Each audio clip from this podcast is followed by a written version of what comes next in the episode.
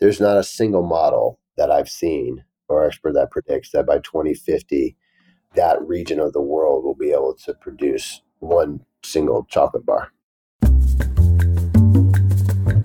Welcome to Global Dispatches, a podcast for the foreign policy and global development communities and anyone who wants a deeper understanding of what is driving events in the world today. I'm your host, Mark Leon Goldberg. I am a veteran international affairs journalist and the editor of UN Dispatch. Enjoy the show.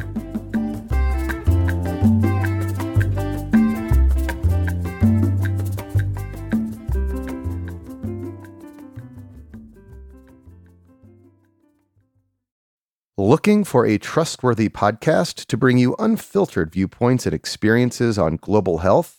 Tune into Global Health Matters, the podcast that connects silos and amplifies diverse voices to give you a holistic picture. Each month, Dr. Gary Aslanyan from the World Health Organization hosts discussions with guests spanning former ministers of health, award winning journalists and authors, and frontline public health workers. Join listeners from across 180 countries for an exciting season 4 launching in June. Global Health Matters is available on Apple Podcasts, Spotify, and YouTube. A few weeks ago, I attended one of the more interesting dinners of my life. Partly it was the conversation, the venue was at the Council on Foreign Relations, but mostly it was the menu. The dishes served were of ingredients that are going extinct. Sam Kass curated the menu for this dinner of extinction. He was the White House chef for the Obamas and now works at the intersection of climate sustainability and food systems. After being served this dinner of extinction, I was determined to bring Sam Kass on the podcast for a wide ranging conversation about foods that are going extinct. We basically go down the menu and he discusses in detail the ways in which climate change is imperiling everything from snow crabs to the peaches he served atop the burrata to coffee and wine. As you'll see from this conversation, this is a really powerful way to connect the impact of climate change to our day to day lives. And one thing that struck me about this conversation that certainly will impact you is how many of the ingredients we discussed are not going extinct in the far future, but rather, quite possibly, in just the next few years. Anyway, have a listen. Here is my conversation with Sam Kass.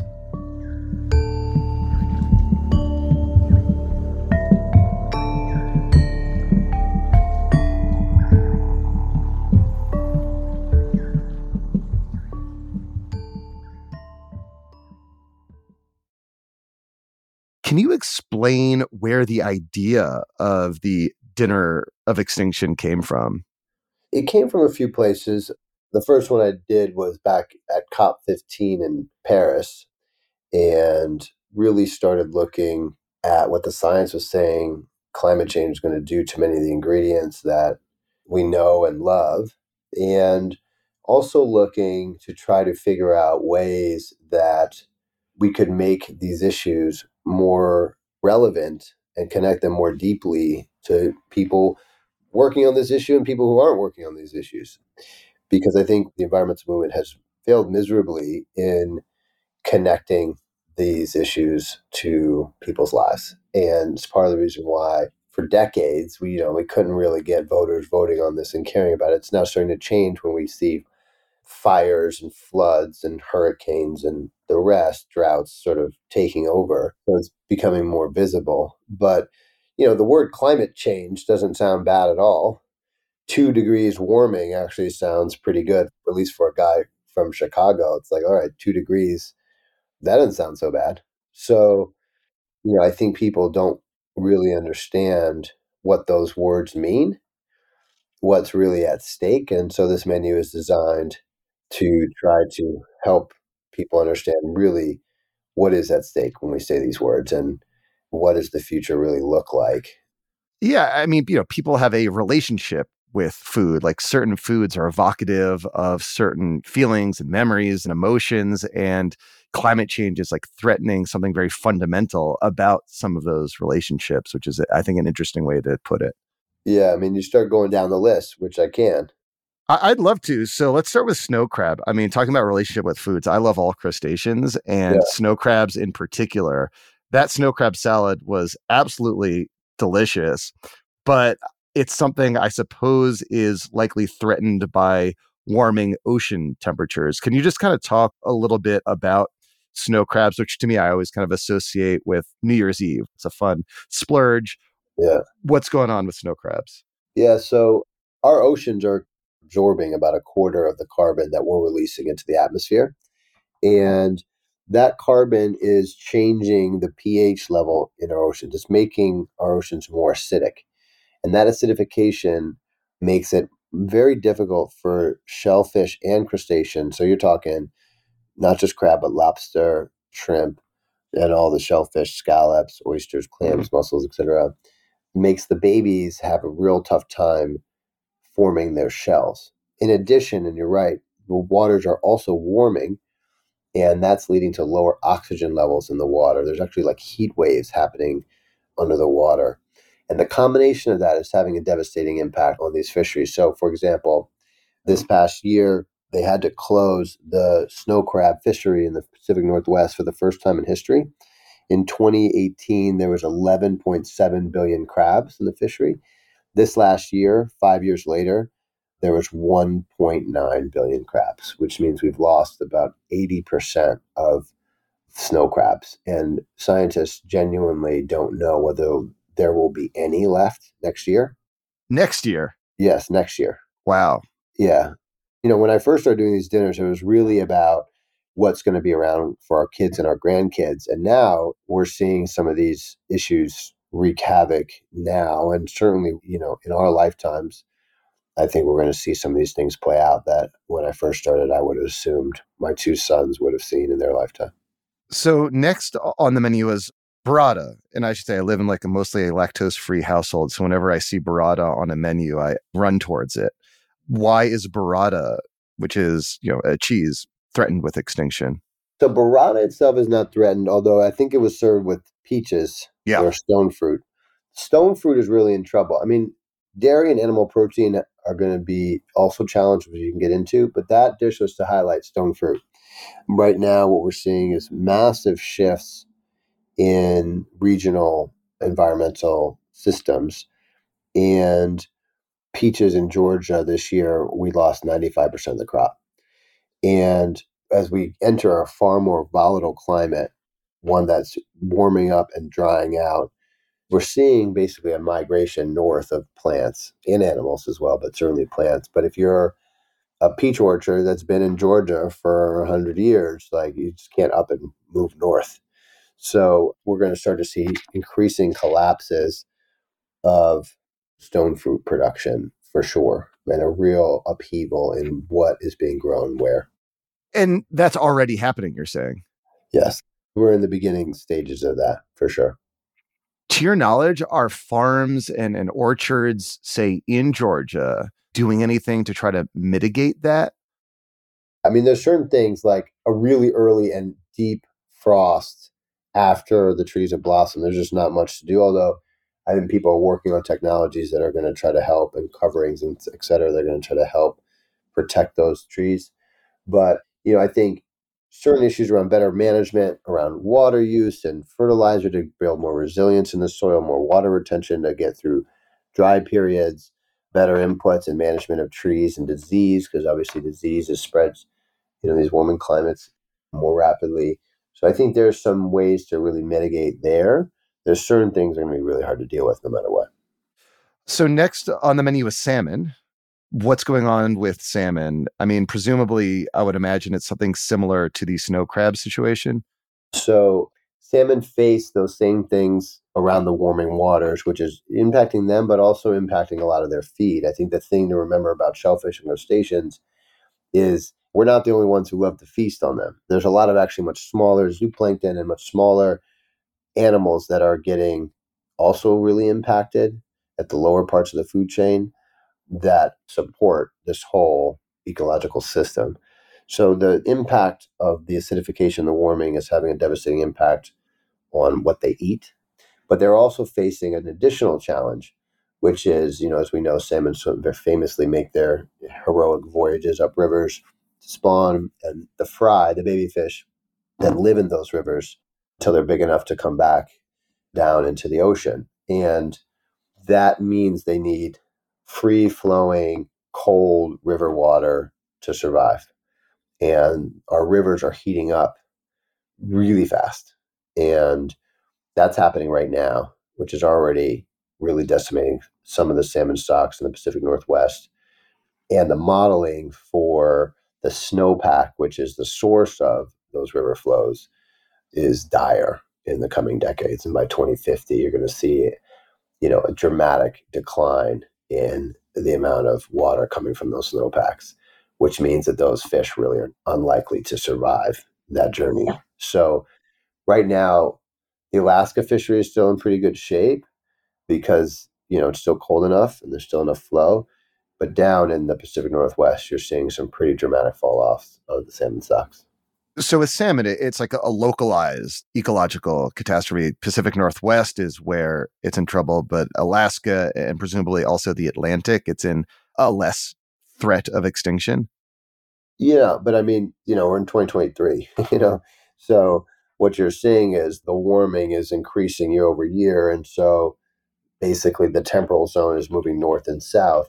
And so as that pushes forward, you know, you're just not that many years away from this same dynamic starting to play out in Alaska. So it's just a matter of time right now, unless we dramatically change course. You know, the Arctic is seeing some of the fastest warming on the planet. We're not too far behind. So after the salmon, you served a Boston cream pie, like the, the Boston cream pie is kind of in quotes. What was on that dish that you wanted to highlight? Sadly, chocolate is in some ways maybe more than many other ingredients really in trouble. Right now, basically in all of the chocolate the world eats is grown within 10 degrees of the equator by smallholder growers. And there's not a single model that I've seen or expert that predicts that by 2050, that region of the world will be able to produce one single chocolate bar. It's just going to be way too dry and way too hot to support that system of agriculture, which means that those trees are going to have to figure out how to walk. but the disruption and upheaval that will come to those economies and those communities is really hard to overstate how dire it's going to be for them you know, and I think I could also take the time to also mention wheat, since there was also bread served, and wheat is, you know, is a good stand-in for this other big part. So we have these like big foods like chocolate. There's a couple more we should talk about, wine and coffee, but you know, wheat and the big commodities like corn and soy are also facing rice are facing pretty dire futures. So wheat, for example, like spring wheat, for every one degree of warming, the models predict about a 7.5% decline in yields. That's on average. But by 2050, the models show that about 60% of wheat growing regions will be in a drought condition. To give the context, today that's it's about 15%, which means that we're going to see overall on average declines, but we're going to see a lot more volatility and collapses, you know, in any given harvest of these big commodities. And these are the foundation of the global mm. diet. And it is going to produce hunger and malnutrition, forced migration, and political instability in a way mm. that's like pretty hard to comprehend from this vantage point. We've seen little bits and pieces of the implications of, of some of this and certain examples, Syria or shocks from the Ukraine crisis. But you know, this is a magnitude that we just haven't seen before that I think is, you know, awaits us if we stay on the course we're on. Yeah, you know, on this connection between, you know, dislocation, instability and chocolate, you know, in particular, you know, as you noted, it's all pretty close to the equator. I've like visited smallholder chocolate farms in Ghana and, you know, these are not run by people who are economically secure. Most of the time, they, are subsistence farmers. Yep. And the idea that so many people who are already so vulnerable will sort of no longer be able to sustain themselves is really kind of frightening for already very kind of fragile countries and societies. That's right. Like many issues, the most vulnerable today are going to be the ones hit hardest by climate and have the least capacity to manage the challenges that we face. And I think when we look at our current food system and the, you know, there's some real successes, but there's also some real failures of it in terms of hunger and malnutrition around the globe, you know, around the world, and certainly around health. All those metrics where we've made some meaningful progress and certain ones of them are really at risk. Like just maintaining the status quo, which I would say is simply not good enough, is going to be really, really difficult going forward. So I did want to talk about coffee and wine. You know, a couple years ago, I did an episode on coffee extinction. I interviewed a scientist from Kew Gardens in the UK who studied this issue. And if I recall correctly, the issue was that wild coffee varieties were threatened to go extinct and the sustainability of the two varieties of coffee that we consume arabica and robusta are dependent on to a certain extent their ability to kind of cross pollinate with these wild varieties in order to survive climate change et cetera. Does that sort of sound right to you and is that about still the challenge? I think that's a big piece of it. Right now 75 of the 124 wild species of coffee is on the verge of extinction now. And the other real challenging part of this is that a lot of the genetics that you know scientists think we're going to need to produce more resilient coffee production in the future lives in those wild species. And so loss of that genetic material is going to make it much more difficult to find coffee that can adapt to this changing climate we find ourselves in. But what's happening now is you know great coffee is grown often sort of at the bases and mountainous regions and the valleys where it's you know nice and cool and shaded it is now getting too hot in those valleys to support coffee production. So growers are starting to plant their trees up the sides of mountains because it's cooler but there's only so far up the mountain you can go. And there's some growers in certain parts like in hawaii where they're already running out of room. And so the future of coffee is pretty dire. The the idb predicts that by 2050, over mm-hmm. 50% of the growing regions for coffee will be gone. And on a similarly depressing note, wine as well is threatened. How is that? Yeah, not not dissimilar.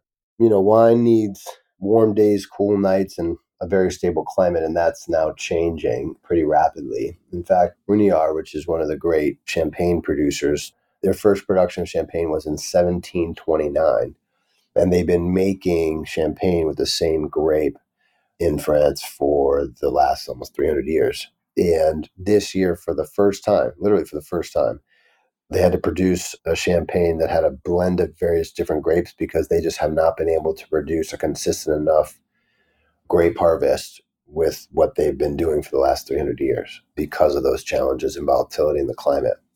There's other growers in Champagne that have been buying land in England because they don't think they're going to be able to make champagne in Champagne. You know, it's bad when growers in France feel like they got to make their champagne in England.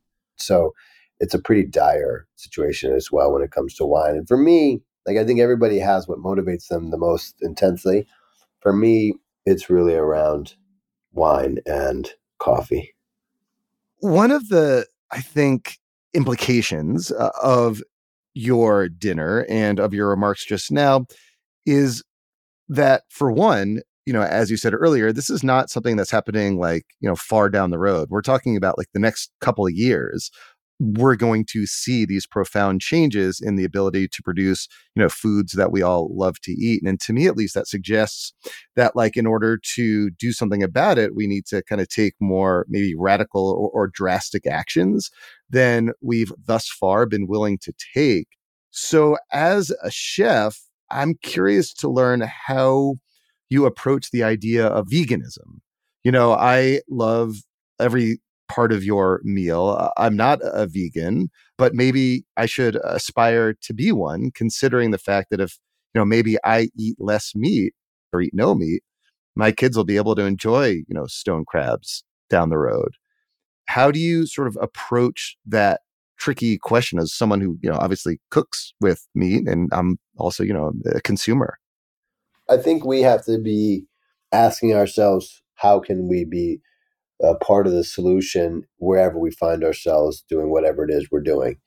And, you know, what we eat is definitely a piece of that. So, you know, as a chef, I, I really can never imagine myself being vegan. I'm definitely not a vegan, but I am actively working to eat less animal protein. And the protein that I do, try to make sure it's always pasture raised.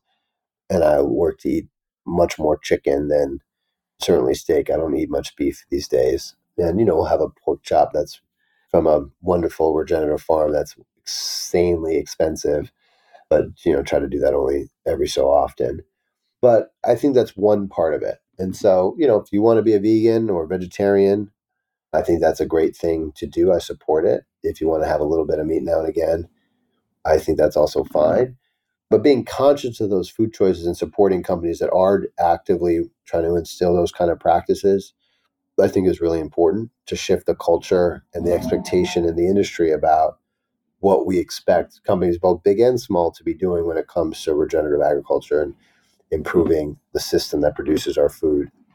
That's not enough in and of itself. Like the food industry, although it's a major driver of greenhouse gas emissions, number two globally, number one use of fresh water 70 80% of the world's fresh water goes into ag number one driver deforestation. So like it is a major part of the problem but the problem is not just food and ag. And so part of the problem is our politics. So you know we need to vote.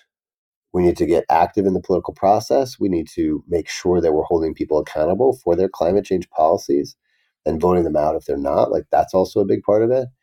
Our businesses wherever you are in a school in a corporation, whatever it is, you know, working on what is the company doing, advocating for strong policies in the company level or your community organization about what we're doing to be part of the solution. I think we're at a place where it's going to take kind of every piece of the puzzle to meet the moment and make sure that our kids are going to be able to enjoy the bounty that we have. And I think, look, there's a lot of forces playing out, but we're making some real progress on a policy standpoint and there's more to do, but we're seeing some real breakthroughs there, and got to give President Biden a lot of credit on that. You know, and, and in food and agriculture, I mean, the part that gets me very excited, and I'm a partner in an investment fund investing in climate change, environmental health, human health through food and ag systems, early stage companies, is what's really emerging is, is the realization that, particularly with some new pieces of technology, you know, food and agricultural systems, I believe, are really the only system on Earth that cannot just reduce its negative impact, but actually can sequester enough carbon to fundamentally shape the emissions level of the globe in the time horizon that the science says we have. And so, you know, right now, there, you know, there's 110 billion metric tons of carbon used to be in our agricultural soils that are now in the atmosphere. That's 80 years of our current footprint. And I think there's a huge opportunity to start basically paying farmers for regenerative practices that could really solve, you know, the world's most existential threat to life on Earth and really shift how we're producing food at scale. Is the idea of sort of paying farmers to do regenerative practices to do more to sequester carbon is that like fundamentally like a policy issue that you think governments should get involved in or is it something that you think is more in the realm of the private sector the answer is absolutely both i think right now, there's a healthy and robust debate about the role of carbon markets and carbon offsets, which I think is, you know, good to have the debate because there have been a bunch of bullshit credits sold and plenty of greenwashing out there. Mm-hmm. And my environmental advocate community, who I love dearly and very close with, you know, are right to call people out on that. I do think, though, that carbon offset market is an absolute critical part of what is going to produce the change. There's going to be for a while, a bunch of unavoidable emissions. And, you know, we need to find the resources and capital to help pay for transitions of other industries. So, you know, I'm totally fine with big tech paying farmers hundreds of billions of dollars to create a at scale massive regenerative agricultural system. Like I'm up for that. And, you know, it should not take the pressure off of companies decarbonizing their own operations internally, and we should hold everybody account. And so ultimately, we're going to have to put a price on carbon, but I don't think that's happening in the near term. So I do think there are roles for the private sector for sure. I think it's largely going to be driven from the private sector. But what we do need government to do is set some clear rules of the road, some standards on how these things need to be measured, standards on additionality, meaning like, are we actually taking out carbon? And I do think that's where this becomes less in the gray. I think the gray and the controversy has been much more around like, let's protect this forest that may or may not have been cut down, and really what has been the benefit versus like, we just took this ton of carbon out of the air, we trapped it somewhere like in the soil or in concrete. I can measure it and verify it. I think that's a different ballgame and it's a really important part of how we're going to decarbonize at the rate that we need for the next, say, 10 years. Uh, well, Sam, thank you so much for your time. This was really interesting. It was a great dinner, just like a, a very interesting dinner as well. So thank you. Thanks so much.